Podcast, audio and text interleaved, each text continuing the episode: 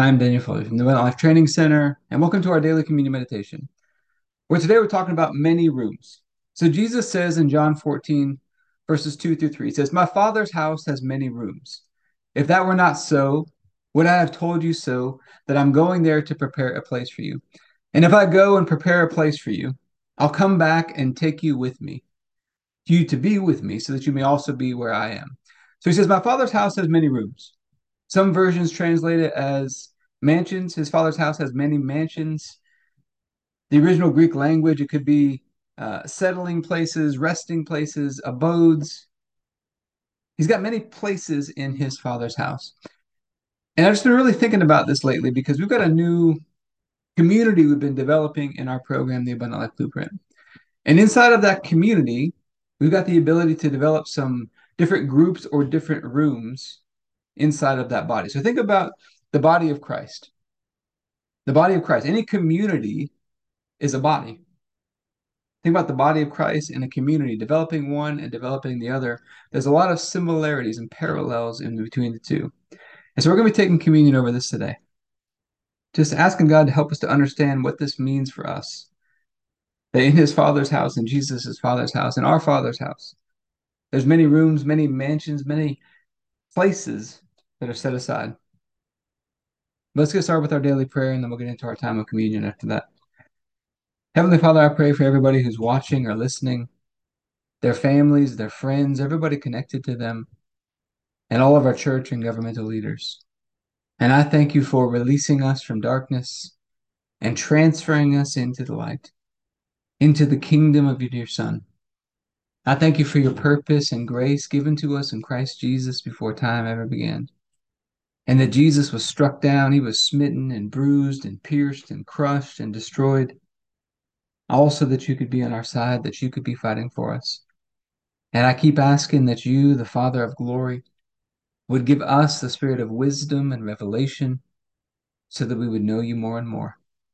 That the eyes of our hearts would be enlightened to know the hope to which you've called us and the riches of your glorious inheritance that is in us and the immeasurable greatness of your power to us who believe.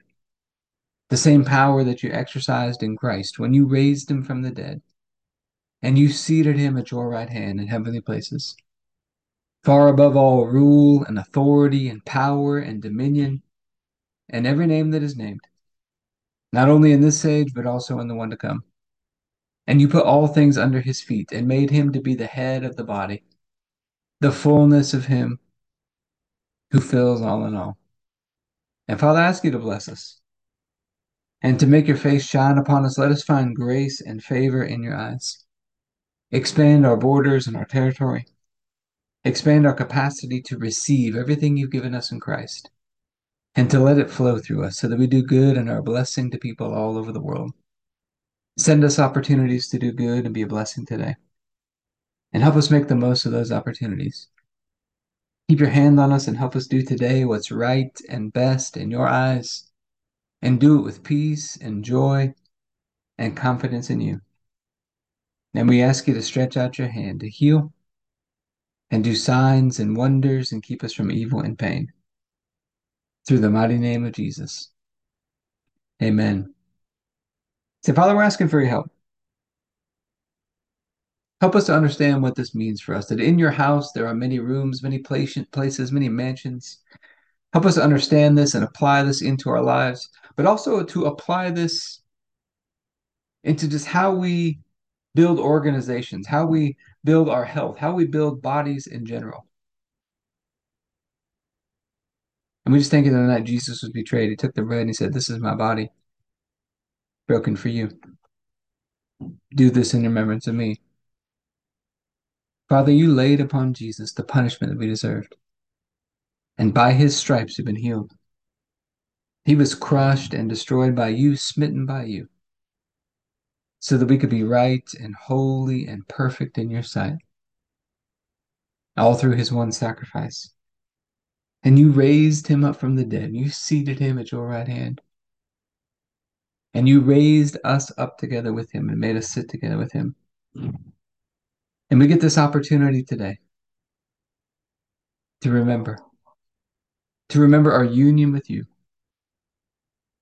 through the sacrifice of Jesus. And so I thank you for this bread and ask you to bless it in Jesus' name. Let's go and take our bread.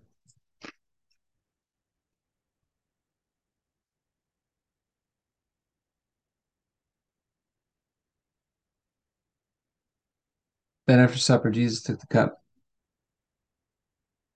He said, This is the cup of the new covenant. In my blood, poured out for the forgiveness of sins for many. And it's the forgiveness of sins that released us from darkness and transferred us into the light, into the kingdom of Jesus. And we get to have this covenant relationship with you, Father. And so I thank you for this cup and ask you to bless it in Jesus' name. Let's go ahead and take our juice. All right. So, normally after a time of communion, we talk about some health and fitness tips because I think physical exercise is meant to teach us how to exercise our faith. So, we've been launching a new program called God's Plan for Accelerated Body Transformation. And one of the concepts in there is we want to focus on two main things. We want to grow more powerful and we want to focus on walking with God. Really, to focus on those two main things in our health and fitness. That's our main focus. We're focused on every day. Am I getting more powerful? And am I increasing my activity? Am I staying connected to God? Am I going for walks with Him on a daily basis? But I hope this has been helpful for you today. If you'd like to be a part of what we're doing in the Abundant Life Blueprint, you go to the AbundantLifeTrainingCenter.com.